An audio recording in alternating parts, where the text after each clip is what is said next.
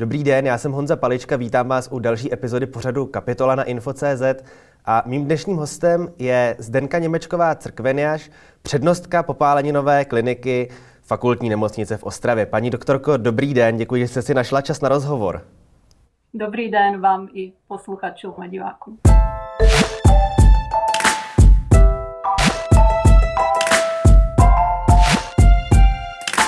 Zeptám se, dopadla koronavirová krize i na vaše oddělení, které není na rozdíl třeba od kolegů z interny nebo z plicního nebo z jednotky intenzivní péče úplně v té nejpřednější první linii?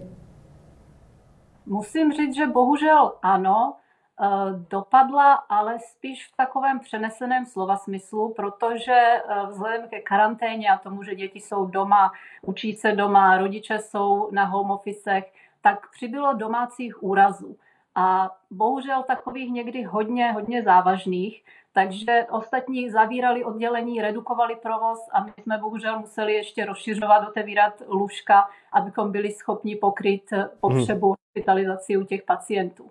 Jako to, je, to je bohužel jako docela, eh, docela takový nepříjemný vedlejší dopad krize.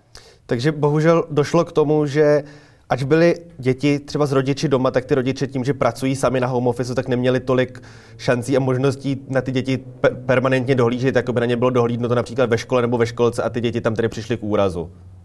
Ono ani nejde možná tolik o dohled, jako spíš to, že, že jsou v domácnosti, musí uh, takový příklad z rodiny, maminka musí samozřejmě něco uvařit. Uh-huh.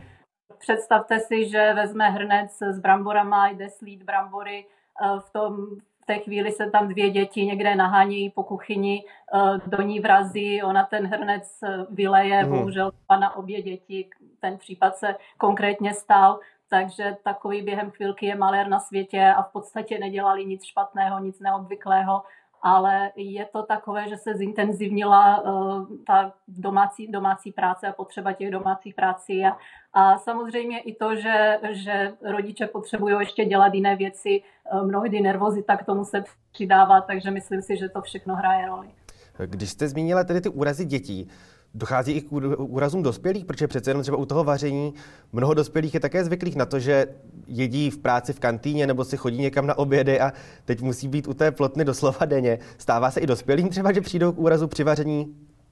Stává. Stává se a taky bohužel v tuto chvíli docela často eh, bývají to takové nepříjemné úrazy eh, olejem, eh, kdy vylejou buď na sebe, to je takový ten menší úraz, kdy třeba jenom vystříkne olej, ale bohužel eh, máme i takové případy, kdy, kdy ještě eh, se vyleje, spadnou do toho, takže i z takové smažení řízků můžou být poměrně velké úrazy. Ale co je v tuto chvíli ještě takové trochu nepříjemnější, jak pořád v televizi vidíme, že nemáte zbytečně chodit k lékaři, tak eh, spousta seniorů opravdu nechce zatěžovat systém, nechce chodit k lékaři a k nám se potom i s popáleninama dostávají pozdní fázi, kdy už eh, z úrazů, které by mohly být poměrně banální a vylečené do týdne, se stávají úrazy, které vyžadují operační léčbu a tím pádem jako opravdu v tuto chvíli operujeme mnohem víc pacientů, než, eh, než jsme operovali před rokem v tuhle dobu. Jako můžu říct, že, že se zdvojnásobil počet operací. Hmm. A eh, jak jste zmiňovala vlastně to, že někteří kolegové z některých oddělení, kterých se to tolik nedotýká, třeba snižovali ten provoz, takže uh, nebyla tam třeba i z těch víc vytížených oddělení snaha třeba přetáhnout některé vaše kolegy, které zrovna nemají třeba směnu, je přetáhnout, aby šli třeba vypomáhat na tu jednotku intenzivní péče nebo na internu. Nepocitovali jste něco takového, nebo třeba nešli i někteří vaši kolegové, kteří třeba pracují v tom standardním režimu a mají nějaké volno, ne, neřekli si sami třeba, že půjdou vypomoci těm kolegům, kteří jsou extrémně vytížení na těch ostatních odděleních? Víte, my samozřejmě jsme měli udělaný hned na začátku, kdy se scházel krizový štáb ve fakultní nemocnici, kterého jsme taky jako eh, přednostové a primáři byli součástí. Měli jsme udělaný celý plán, jako jak budeme postupovat, eh, jak budeme zapojovat kolegy do toho provozu. A samozřejmě naše oddělení taky eh, bylo do toho plánu zavzato a vzhledem k tomu, že máme jednotku intenzivní péče, která, která je schopna se postarat i o ty mhm. nejtěžší pacienty, tak eh, jsme taky byli v plánu, že se otevřeme eh, v případě, že jednotka intenzivní péče na eh, klinice anesteziologie resuscitace bude plná. My jsme byli hned další v pořadí, kteří se otevřeli. Nicméně zatím k tomu nedošlo. Zatím u nás na jednotce intenzivní péče na ARU leží jeden pacient, který je COVID pozitivní, takže opravdu tady tohle nenastalo. A teďka už jsme v situaci, kdy pomalu rozvolňujeme provoz a kdy začínáme operovat i ty plánované věci, které jsme odložili ale musím říct, že u nás to bohužel nejsou plánované věci, které se dají odložit do nekonečna, protože eh, jsou to třeba rekonstrukční operace jízev, eh, nebo děláme třeba i kožní tumory, které sice snesou třeba dva, tři týdny odklad, ale nemůžeme je nechat půl roku. Lepší je to asi neodkládat, pokud to není úplně nezbytně nutné.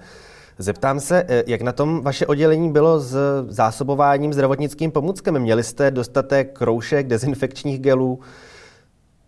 No, tady, bohužel tady musím říct, budu trochu kritická, i když, i když jsem říkala, že, že už nebudu kritizovat, ale budu kritická, protože tady si myslím, že vláda eh, hodně selhala eh, v těch počátcích, protože eh, ze začátku tím, že stopli zásobování a nedovolili nemocnicím, aby se zásobili sami, což si myslím, mm. že, že byla velká chyba, protože nemocnice by byly schopny z mého pohledu se zásobit a měli jsme objednávky, které se museli rušit, tak toho začátku to bylo opravdu tristní, jako neměli jsme už pomalu ani obyčejné roušky, docházely dezinfekce, museli jsme šetřit úplně vším. Teďka už ta situace se trochu stabilizovala a v podstatě kromě respirátorů eh, té nejvyšší úrovně, těch FFP3, nám v tuto chvíli eh, nechybí nic, už, už máme všeho dostatek. Eh, relativně, kdy, protože když to takhle uh, spočítáme, tak vyjdeme třeba na dva týdny nepřetržitého provozu, kdyby byl nějaký nápor. Nicméně, kdyby ta situace byla horší, tak a spotřeba vyšší, tak samozřejmě by zase byl problém. Takže tady, tady si myslím, že to uh, opravdu byla trochu chyba nenechat to na těch, kteří to umí a nevím, proč se to stalo, nicméně teďka už naštěstí je to mnohem lepší. Hmm. Jak jste teď sama zmínila, eh, skončila možnost nemocnicím sami si nakupovat to vybavení a pomůcky. Teď, když se hovořilo o prodlužování nouzového stavu, tak ministr vnitra Hamáček jako jeden z argumentů, proč ten nouzový stav prodlužovat, uvedl právě to, že by skončily ty centrální nákupy pro nemocnice a muselo by si to obstarávat každý sám. Rozumím vám správně, že z vašeho pohledu by to bylo lepší, kdyby ty nemocnice měly každá sama možnost to, co zrovna teď potřebuje, si u svých nějakých dodavatelů objednávat po vlastní ose? Já se přiznám, že já nechci mluvit za ostatní nemocnice. Já, co mám informace eh, od nás, tak naše zásobovací oddělení tvrdí, že jsou schopni tady tohle si obstarat sami a vím, že ty objednávky byly učiněné a v té době, kdy to měli objednané, tak ty pomůcky ještě byly. Takže ve chvíli, kdy se to všechno stoplo, tak eh, tak vlastně najednou... nedošlo k dodání toho, co už bylo vlastně tak, na cestě. Nedošlo k dodání toho, co bylo na cestě, bohužel. A potom jsme čekali na dodávky od ministerstva zdravotnictví, které taky nedocházely. A paradoxně nastala situace jednu dobu, kdy ti, co zásobovalo ministerstvo vnitra, třeba jako krajské nemocnice, tak byli na tom mnohem líp než fakultní nemocnice, která sloužila jenom jako takové překladiště těch pomůcek.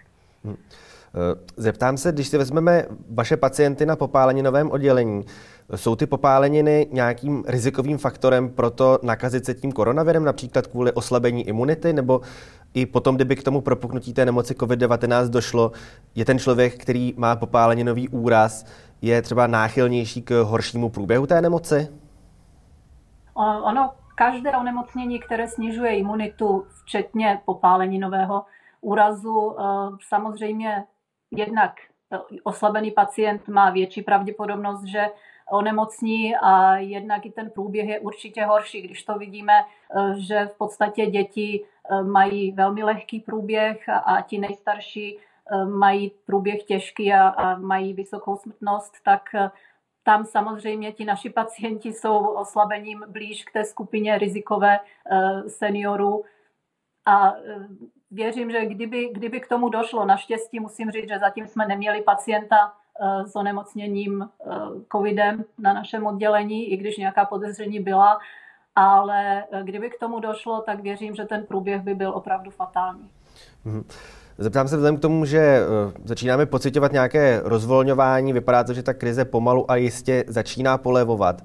Zdravotnictví bylo bez pochyby jedním z nejzasaděnějších oborů Vnímáte třeba ty kroky, které ministerstvo směrem k nemocnicím a k lékařům činí do budoucna nějaké přísliby jako dostatečné pro to, aby to zdravotnictví si udrželo svou současnou úroveň, aby byla ta zdravotní péče i v nadcházejících letech navzdory té krizi a nutnosti velkých investic stále dostupná, kvalitní a aby se drželo například, co tady byly eh, obavy nějakých kardiologů, že bude málo peněz na léčení těch různých chronických ischemických chorob a operací srdce. Myslíte si, že to současná vláda zvládne ukočírovat tak, aby to zdravotnictví bylo se setrvalé, ideálně zvyšující se kvalitě? Přiznám se, že nejsem, nejsem schopná jako v tomhle případě udělat nějaké prognozy. Nevím, jestli vláda bude schopná nebo nebude. Každopádně řeknu uh, takový pohled, který už, už uh, dávno odborníci varují, že uh, rostou náklady na zdravotnictví, na nové, nové léky, nové technologie ve zdravotnictví takovým tempem, že opravdu ty současné Eh, současné eh, příjmy nejsou schopny to pokryt. To je jeden, jeden eh, aspekt toho. Takže tam, i kdyby tady tahle krize nenastala, tak stejně bychom se v horizontu nějakých 3 až 5 let dostali do velkého problému, protože jsou biologické léčby a jiné věci, které jsou strašně drahé a které samozřejmě si myslím, že ti pacienti by měli dostat. Takže tam, tam je zásadní zvýšit eh, příjmy do toho sektoru jedna věc, ale další věc ještě taková možná ještě uh, horší a, a hůře řešitelná uh, je nedostatek personálu. Pokud nezvýšíme počet na lékařských fakultách počet studentů a nebudeme produkovat více lékařů a neuděláme podmínky lepší, aby opravdu chtěli zůstat ve zdravotnictví a pracovat, tak, tak si myslím, že tak jako v průběhu deseti let budeme v hodně velkém problému. Mm-hmm. Zeptám se vás, eh, nebojíte se trošku toho, že teď eh, ten koronavirus udělá takovou tu bublinu, bublinu, řekněme, toho, že eh, se hodně věda, výzkum, farmakologie bude zabývat a budou se dávat peníze hodně do různých epidemiologických a virologických studií, do vývojí protilátek a připravovat se na další potenciální epidemie různých typů virů a že třeba ten váš obor, který je spíš úrazový, bude odsunut na vedlejší kole a nebude se dostávat třeba i tolik peněz na studie nebo tak? To já se toho neobávám. Já myslím, že ono už teďka je to tak, že ten náš obor je trochu odsunut na vedlejší kolej a, a člověk se, ne, teď si dělám srandu, jako je to, je to tak, že samozřejmě v každém tom oboru, jak moc se o to zasadíte, abyste dostali peníze, abyste, pokud máte projekty, máte nějaké eh, studie, musíte, musíte si taky vybojovat, eh, vybojovat peníze a zasadit se o to, ale je to tak v každém oboru, jako opravdu nebojím se, že teď by to eh, mělo být jinak, ale taky si nemyslím, že je špatně dávat více do výzkumu zrovna tady těchto věcí epidemiologických nebo vakcín, protože když si vezmete, že v dnešní době to, co nás nejvíce může ohrozit, myslím, že opravdu jsou paradoxně infekce, protože eh, vemte si, že jsme vyspělá civilizace, a najednou se ochromí ekonomika, úplně všechno se zastaví kvůli jednomu viru, e, takže to je, to je takové trošku, e, to připomíná mor, kdy, kdy ve středověku zavírali města a kdy, kdy opravdu na těch, na těch 40 dní e, byli odříznutí od světa, aby se to nešířilo dál. Takže to, to je velmi podobné. To je, to je trochu takový paradox dnešní doby, když si řeknete, že zvládneme všechno, máme všechno a takový malý virus, co udělá celou zemi. Teď zmínila jste tu karanténu ve smyslu těch 40 dnů, co to původně bylo v morových epidemích. Když se podíváte například na ta opatření s oboustranným uzavřením českých hranic, netrpí třeba konkrétně vaše nemocnice, která je v blízkosti polského pohraničí, netrpí třeba tím, že některý personál, ať už lékaři nebo zdravotní sestry, zdravotní bratři, technický personál, že třeba byli z Polska a nyní nemohou u vás pracovat, že tam byl tenhle ten výpadek, nebo i třeba co se týče pacientů, pokud jste měli třeba polské pacienty, eh, neutrpělo tím provoz vaší nemocnice a i možnost poskytovat tu péči pro tu přeshraniční klientelu, byť tedy ve vašem případě přeshraniční znamená pár kilometrů? Já si myslím, že tady v tomhle případě to úplně neplatí, protože eh, tady paradoxně spíš eh, ten soukromý sektor, který měl hodně, eh, hodně z Polska pacientů, myslím, že trošku tím trpět bude, pokud se to rychle nezmění a hranice se neotevřou. U nás za stolik těch pacientů nebylo A co se týká personálu, tak většinou máme Slováky a tam je to tak, že v tuto chvíli nejsou schopni odjet zase domů se dostat lékaři hmm. nebo kteří, kteří jsou ze Slovenska, nicméně pracují u nás, takže v tuto chvíli nepocitujeme nedostatek, ale uvidíme, ukáže se v průběhu dalších týdnů, měsíců, jak to bude a zda to nějakým způsobem neovlivní chod. Mhm. Zeptám se vás na takovou trošku osobnější otázku k osobě ministra zdravotnictví Adama Vojtěcha. Ještě když byl náměstkem na ministerstvu financí, vyplnul na porok, že prostřednictvím lobbysty Tomáše Horáčka zjišťoval, mimo jiné se pokoušel zjišťovat uh, váš plat. Měla jste tedy, toto bylo vaše asi nejspíš jako prvotní setkání s osobou Adama Vojtěcha. Důvěřujete tomuto člověku teď v době, kdy je v čele rezortu, který se vás přímo dotýká s touto osobní zkušeností? Víte, nechci být a nebudu osobní v tomto případě, ale stačí se podívat eh, obecně na, na chod ministerstva zdravotnictví. Eh, v době krize eh, všichni to vidí, že je to velmi chaotické a bohužel trochu to trpí tím, že tam nejsou v podstatě lékaři. Pan minister sám není lékař a jediný odborník, který je z praxe, je pan náměstek Primula, který opravdu si myslím, že, že tomu rozumí a že tam eh, že je člověk na svém místě. Eh, nicméně tam nikdo jiný není a to je všechno velmi chaotické opatření, která se zavádějí, tak další den se ruší. Myslím si, že, že to není, jako, není třeba tady nějakou osobní zkušenost do toho zatahovat, že je to opravdu vidět, že ten rezort jako takový nefunguje. Když se podíváte, komu svěřili nákupy, taky je dost teďka mediálně propíraných kaus, eh, když jinde nakupovali za 80 korun, oni nakoupili za 800 eh, stejné respirátory. Jako, eh, myslím si, že to, to svědčí o něčem a, a, a vůbec bych v tomhle nemusela být osobní. Mm. Když se vrátím k vašemu rozhovoru v roce 2018 před senátními volbami pro seznam s Jindřichem Šídlem, uvedl se tam mimo jiné, že nechcete, aby vaše děti vyrůstaly v zemi, kde by museli držet hubu a krok a že máte strach z toho, že se sem navrací poměry, které byly v Česku, respektive v Československu před rokem 1989.